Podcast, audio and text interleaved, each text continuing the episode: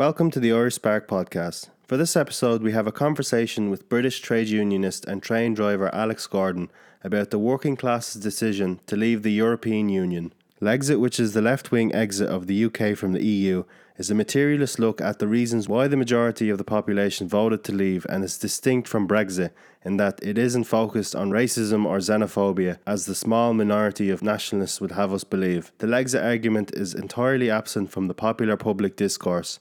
So we hope you find this conversation a refreshing break from what you've been exposed to in the mainstream media for the last few years.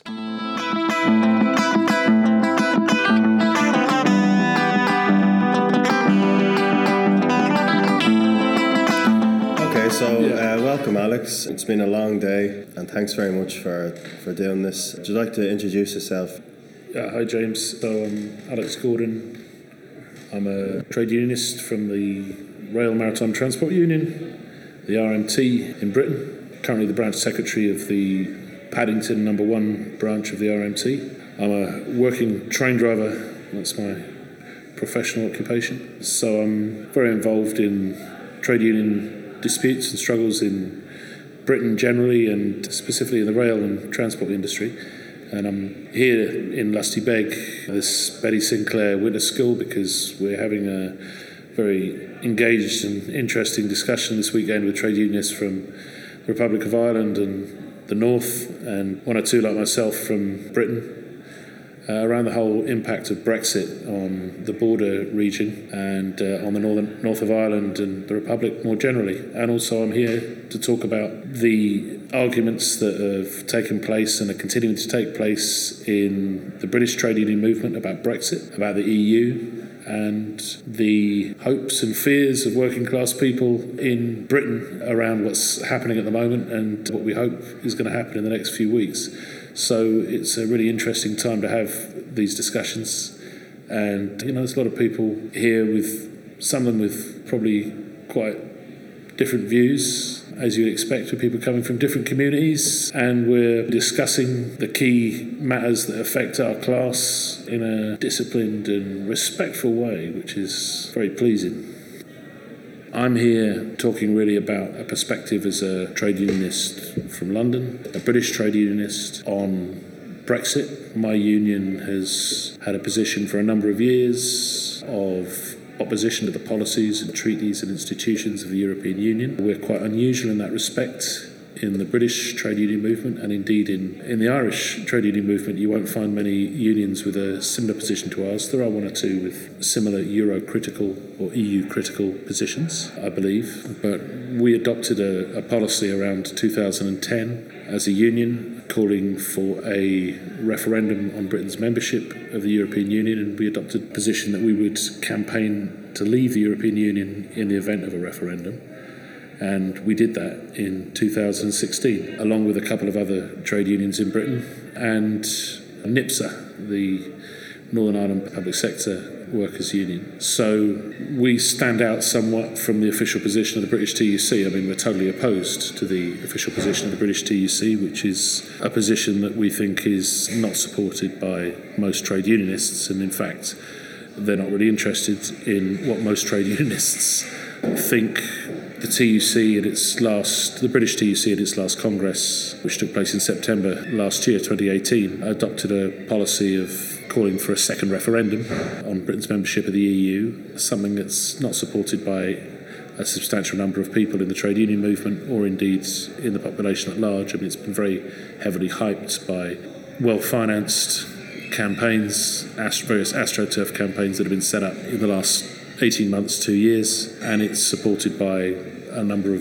Blairite politicians and some Tories, but it's not a position that's has any weight in the trade union movement. The TUC nevertheless decided to advocate a second referendum as part of their General Council statement at last year's TUC. We were the only union to vote against that, and that's kind of been our consistent position of really opposing the attempts by the TUC leadership to foist a pro EU pro single market policy on the trade union and labour movement in Britain. So we're not exactly flavour of the month when it comes to the trade union tops at Congress House. when we normally think of Brexit and those who want to leave and the Brexit vote, it's always from generally a right wing perspective. What's unique about yourself and the particular campaign that you're involved in through your trade union is that you want to leave the EU from a left wing perspective. Yeah, well, I think this came up this afternoon when we were discussing this issue in the school. You know, up until historically, the position of the British Labour Party and the trade union movement was of opposition to Britain's membership of the European Economic Community. And that also held true for the Irish Labour Party, believe it or not, and the Irish Trade Union Movement, the Irish Confederation of Trade Unions.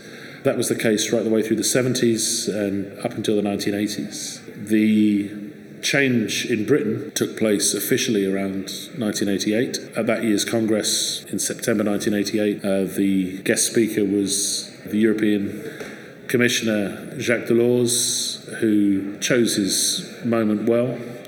It was a couple of years after the British trade unions had suffered the shattering defeat of the miners' strike, the introduction of anti union laws, very harsh anti union laws by Margaret Thatcher in the wake of that strike and the defeat of the miners, the sequestration of the National Union of Seamen, which effectively took unlawful strike action to protect its members' wages in 1987, the smashing of the printers' unions in the Wapping dispute and the Warrington dispute in 1986. So there'd been a succession of shattering defeats for the trade union movement in Britain and there was the prospect of seemingly endless years of Tory government introducing more and more draconian anti union laws aimed at making it impossible for workers to take strike action, aimed at extremely restrictive balloting conditions, aimed at reducing the rights of shop stewards in the workplace. So Delors pitched up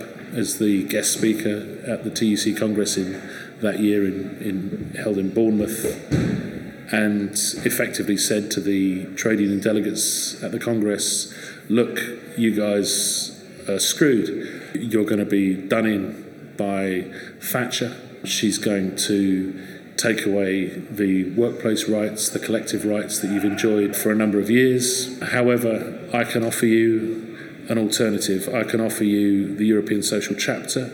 And if you change the line of the British Labour movement, from opposition to Britain's membership of the European Economic Community and get behind Britain's membership of the EEC, we can offer you the social chapter, which was a, a series of mainly aspirations, very little concrete in the social chapter, and in particular, a whole series of individual workers' rights, which would be imposed on Britain as a member state of the EEC. So, in other words, it was saying we can outflank Thatcher. And they went for it. And the big unions flipped their position, their historic position, which had been based on socialist, good socialist arguments in favour of representative democracy, distrust of the European big business club, as it was described by. Uh, by generations of socialists and trade unionists in, in Britain, and instead they changed the position to one of support for membership of the EEC. So from that period, really, 1988 up until today, you know, 2018, 30 years, we've had more or less continuous support from the TUC and the Labour Party for membership of the EU. Now, how that came about, or rather the, the ins and outs of uh, how, how they've pursued that is, is quite a complicated quite a complicated story. What's most, uh, I think, the most salient point about that is that they failed to persuade the majority of trade unionists, or indeed the majority of working class voters, of their arguments. And we saw in 2016 in the referendum on Britain's membership of the EU that a majority of working class voters, and you know this has been analysed by a number of there's fieldwork research to show which classes of voters voted to leave the EU and which voted to remain, and you know Remain votes overwhelmingly came from classes A, B, and C1, supervisory, managerial, and above, whereas overwhelmingly C2, C3, and D sociological groupings uh, voted to leave the EU. There's a very clear class distinction between Leave voters and Remain voters, and not you know it's not it's, it's not a pure line class line on this, but it's very clear that many working class voters, most working class voters, particularly in former industrial areas, which have seen their staple industries shut down and replaced by low wage, often very, very poor retail and uh, service sector jobs, deeply resent the impact that they see Britain's membership of the European Union has had. What they're looking for is a different society from the one they've got, and they have seen this as an opportunity. In 2016, they saw the referendum as an opportunity to punish the Tory party, to punish Cameron, the, the then the Prime Minister who, who called the referendum, uh, to punish him for austerity, to punish him for being a smug Tory bastard. And they seized that opportunity and inflicted a shattering defeat on the Remain campaign. And the Remain campaign was backed by the vast majority of media outlets the BBC, Channel 4 News, it was backed by The Guardian, it was backed by The Times, it was backed by many of the newspapers, not all of them. It was backed by the big money. So it was backed by Goldman Sachs, it was backed by Morgan Stanley, it was backed by the big American banks in the City of London who owe their activities to Britain being a portal into the European Union for financial services. It was backed by everyone from the General Secretary of NATO to the General Secretary of the World Bank and the IMF. They all lined up, you know, President Obama, the lot, everyone, the Archbishop of Canterbury, the Pope, they were all lined up uh, telling people to vote to remain in the EU. And there was a refreshing and gigantic fuck you given by the given by the electorate. And, you know, I think that was. It's really both denigrated by many commentators who've spent the last two and a half years since the referendum attributing malign intentions to those who voted to leave the EU. You know, the, the, the kind of stereotypical abusive images that you'll see in newspapers, cartoon images of leave voters as sort of shaven headed, Neanderthal, knuckle dragging racists. This was 17.4 million people who voted to leave an organisation which is a which has neoliberalism running through its veins in its DNA and they want a different future. It doesn't mean they're all socialists by any means, but it does mean that they're rejecting a form of capitalism which has inflicted a great deal of pain on working class communities in living memory in the last 25, 30 years.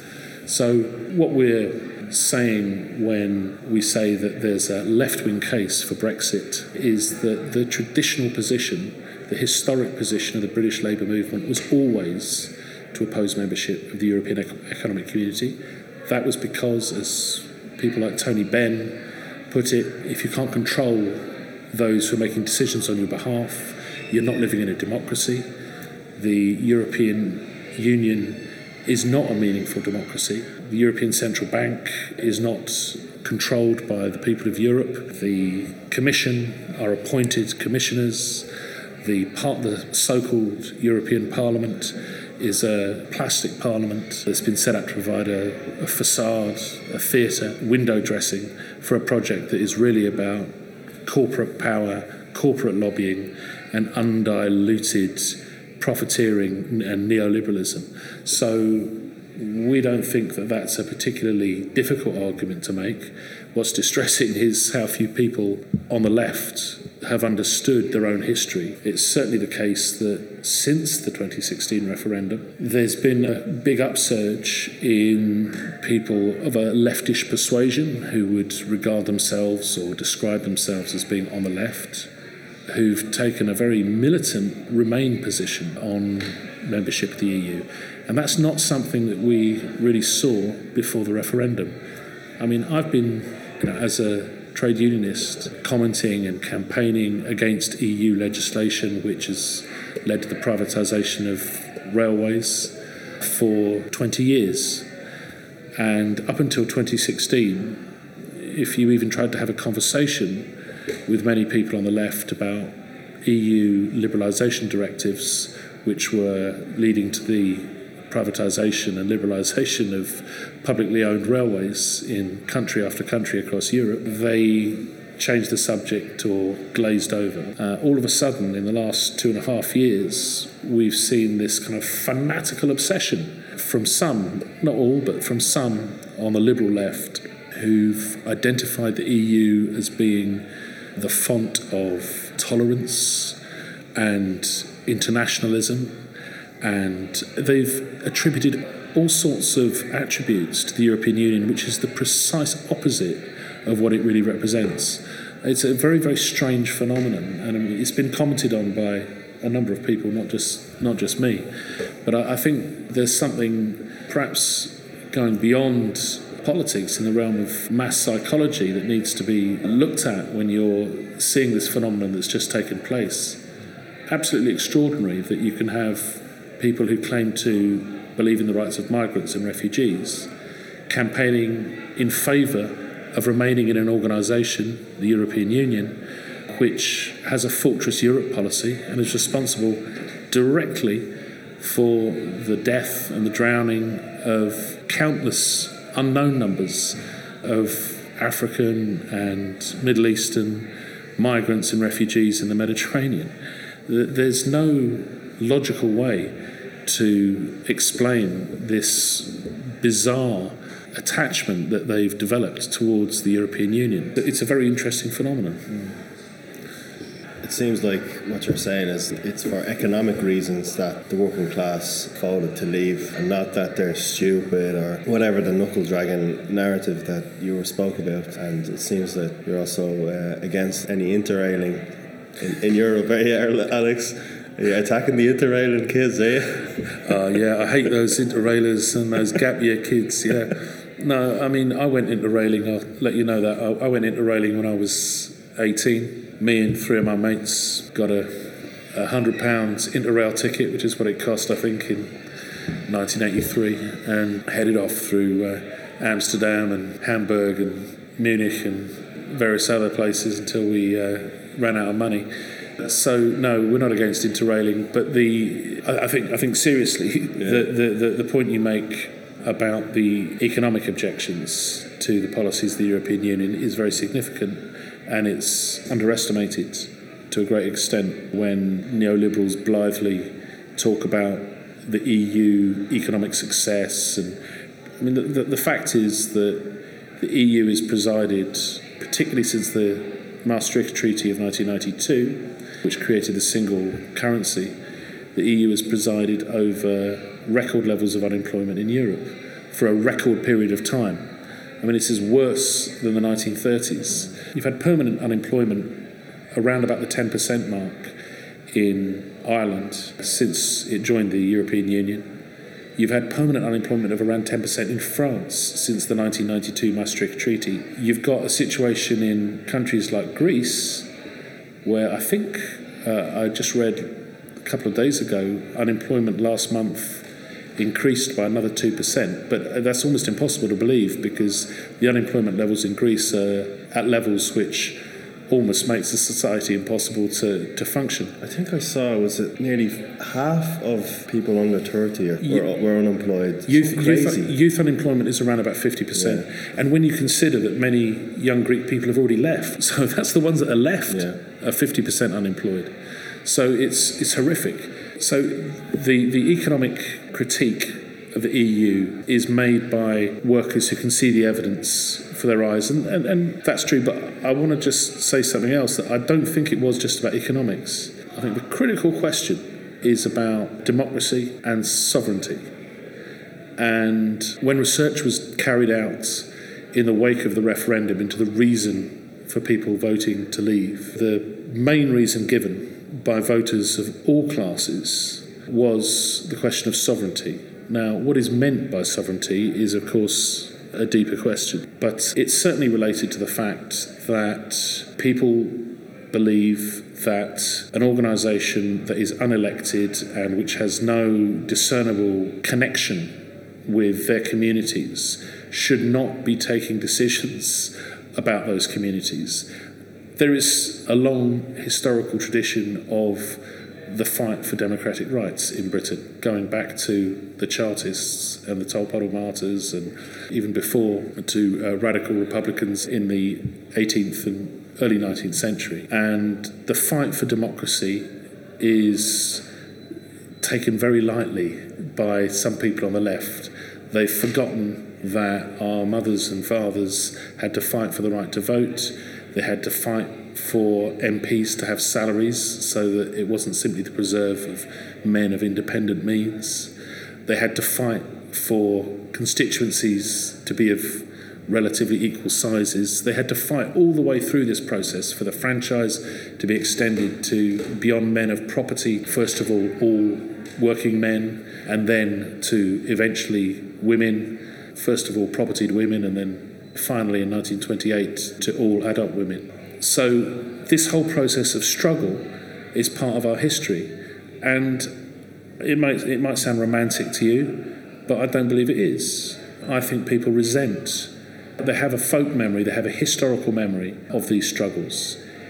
Even though they're constantly being encouraged by our media and our poor education system uh, to forget these histories, it's very difficult to completely wipe them out. And I think the vote was also a vote to recover control, to take back control, which was the slogan that the very smart people who were running the official Leave campaign picked on. That really chimed with a lot of people.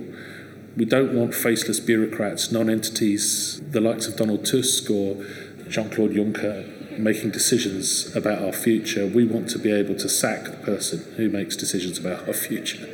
And I think that, that, that was really critical in order to leave the EU and why people decided to leave the EU for economic and sovereignty and democracy. It's also, I think, to say that how can we stay within the economic system that has caused this downturn and all of that? Is that a question that comes up? Well, I think the vote to leave the EU was also a vote for an economic alternative. So it wasn't simply a vote to annul some treaties it was a vote for a, a different way of life, a different economic future, a different society. People wanted change, and this is why really the the current political crisis in Britain can't simply be resolved on the 29th of March or a couple of months later if they extend Article 50 till June, simply by a tick on a, in a box saying we've formally now left the EU. What is necessary is also a change of government because you know, Theresa May, she's a caretaker prime minister who's not even able to take care. She just spent the last two and a half years being humiliated by her own party, by European negotiators who she's failed to get anything out of, by the the opposition led by Jeremy Corbyn in the House of Commons. So she's a deeply inadequate prime minister, even in kind of bourgeois terms. But the crisis that the British political class face will undoubtedly lead to a general election in the near future. And I can't see any way that they can keep the show on the road after Brexit takes place. And if Brexit doesn't take place, then her own party will implode or explode. So we're going to have a, an election. And we need to win a change of government. We need a left led government. It may not be a socialist government, it may not be fulfill our maximum demands, but it's going to provide a complete break with the failed neoliberal policies of the past 35, 40 years. That is Corbyn's unique selling point. He's a unique politician in that sense. He's become leader of a political party, which the Labour Party, which you know is a, it's an imperialist party with a, a long history of supporting wars and engaging in bellicose wars all over the all over the world. He himself is a anti-war campaigner. He's a, an anti-imperialist. He's opposed to renewal of Britain's nuclear program, all of which is not reflected in Labour's own policies, by the way.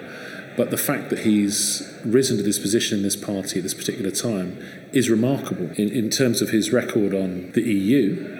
you know, he spent his entire political career campaigning against the Lisbon Treaty, the Maastricht Treaty, the Amsterdam Treaty, the European Economic Community. He was elected to Parliament in 1983 on a manifesto, as a Labour MP, on a manifesto which said if Labour formed the government following that election, they would take Britain out of the European Economic Community. So he's had a continuous history up until the point that he was elected leader of the Labour Party of being opposed to the European Union. It just so happens that, unfortunately, when he was elected leader of the Labour Party, we uh, lost one of the most able campaigners for Brexit, for Lexit, for a left wing Brexit, because he was effectively silenced by being leader of a party which had a, a Remain position. It was just you know an accident, a quirk of uh, of history, but a Jeremy Corbyn led Labour government following Brexit would give the opportunity for major changes, not just in Britain, but in the economic and social policies of countries right across Europe and beyond Europe. This is why Theresa May has been locked in negotiations with Eurocrats for the last two years, trying to ensure that the terms of the withdrawal agreement when Britain leaves the EU will mean that any future Labour government would have their hands tied and would be unable to, for example, use public funds to invest in industry through a, a green investment bank, which is one of Labour's proposals in their last general election manifesto is to set up a publicly funded bank which would direct capital investment into Green New Deal projects for renewing people's homes, renewable energy, solar panels, a whole sort of industry that would be labour intensive, create a lot of jobs, and possibly lead to a lot of exports as well. So th- this would not be possible these kind of proposals under Theresa May's withdrawal agreement. There are clauses in the withdrawal agreement which specifically would prevent a Labour government from renationalising railways, from taking the postal services back into public ownership, from using state aid to invest in, in industry. These are the type of things which Theresa May is trying to lock down. That's why it would be far preferable from a socialist's point of view if Britain left without a deal rather than with Theresa May's deal. And the critical question is how we can get a general election and get rid of the Tories as soon as possible. Alex, thanks very much. It's been a long day. Yeah. I won't keep you any longer. You've spoken a lot already. So thanks very much for your time. Good speaking to you, James. Thank you. Thank you for listening to the Irish Spark podcast. If you like the show, please give us a review on iTunes or whatever platform you're listening from. It really helps us out and helps the show to reach more people. If you would like to get in touch, please send us an email at theirishspark at gmail.com. We would love to hear from you. Follow us on social media. We are on Twitter, Facebook, and Instagram. The details are in the description. We hope to see you again in a couple of weeks for our next episode. Take care.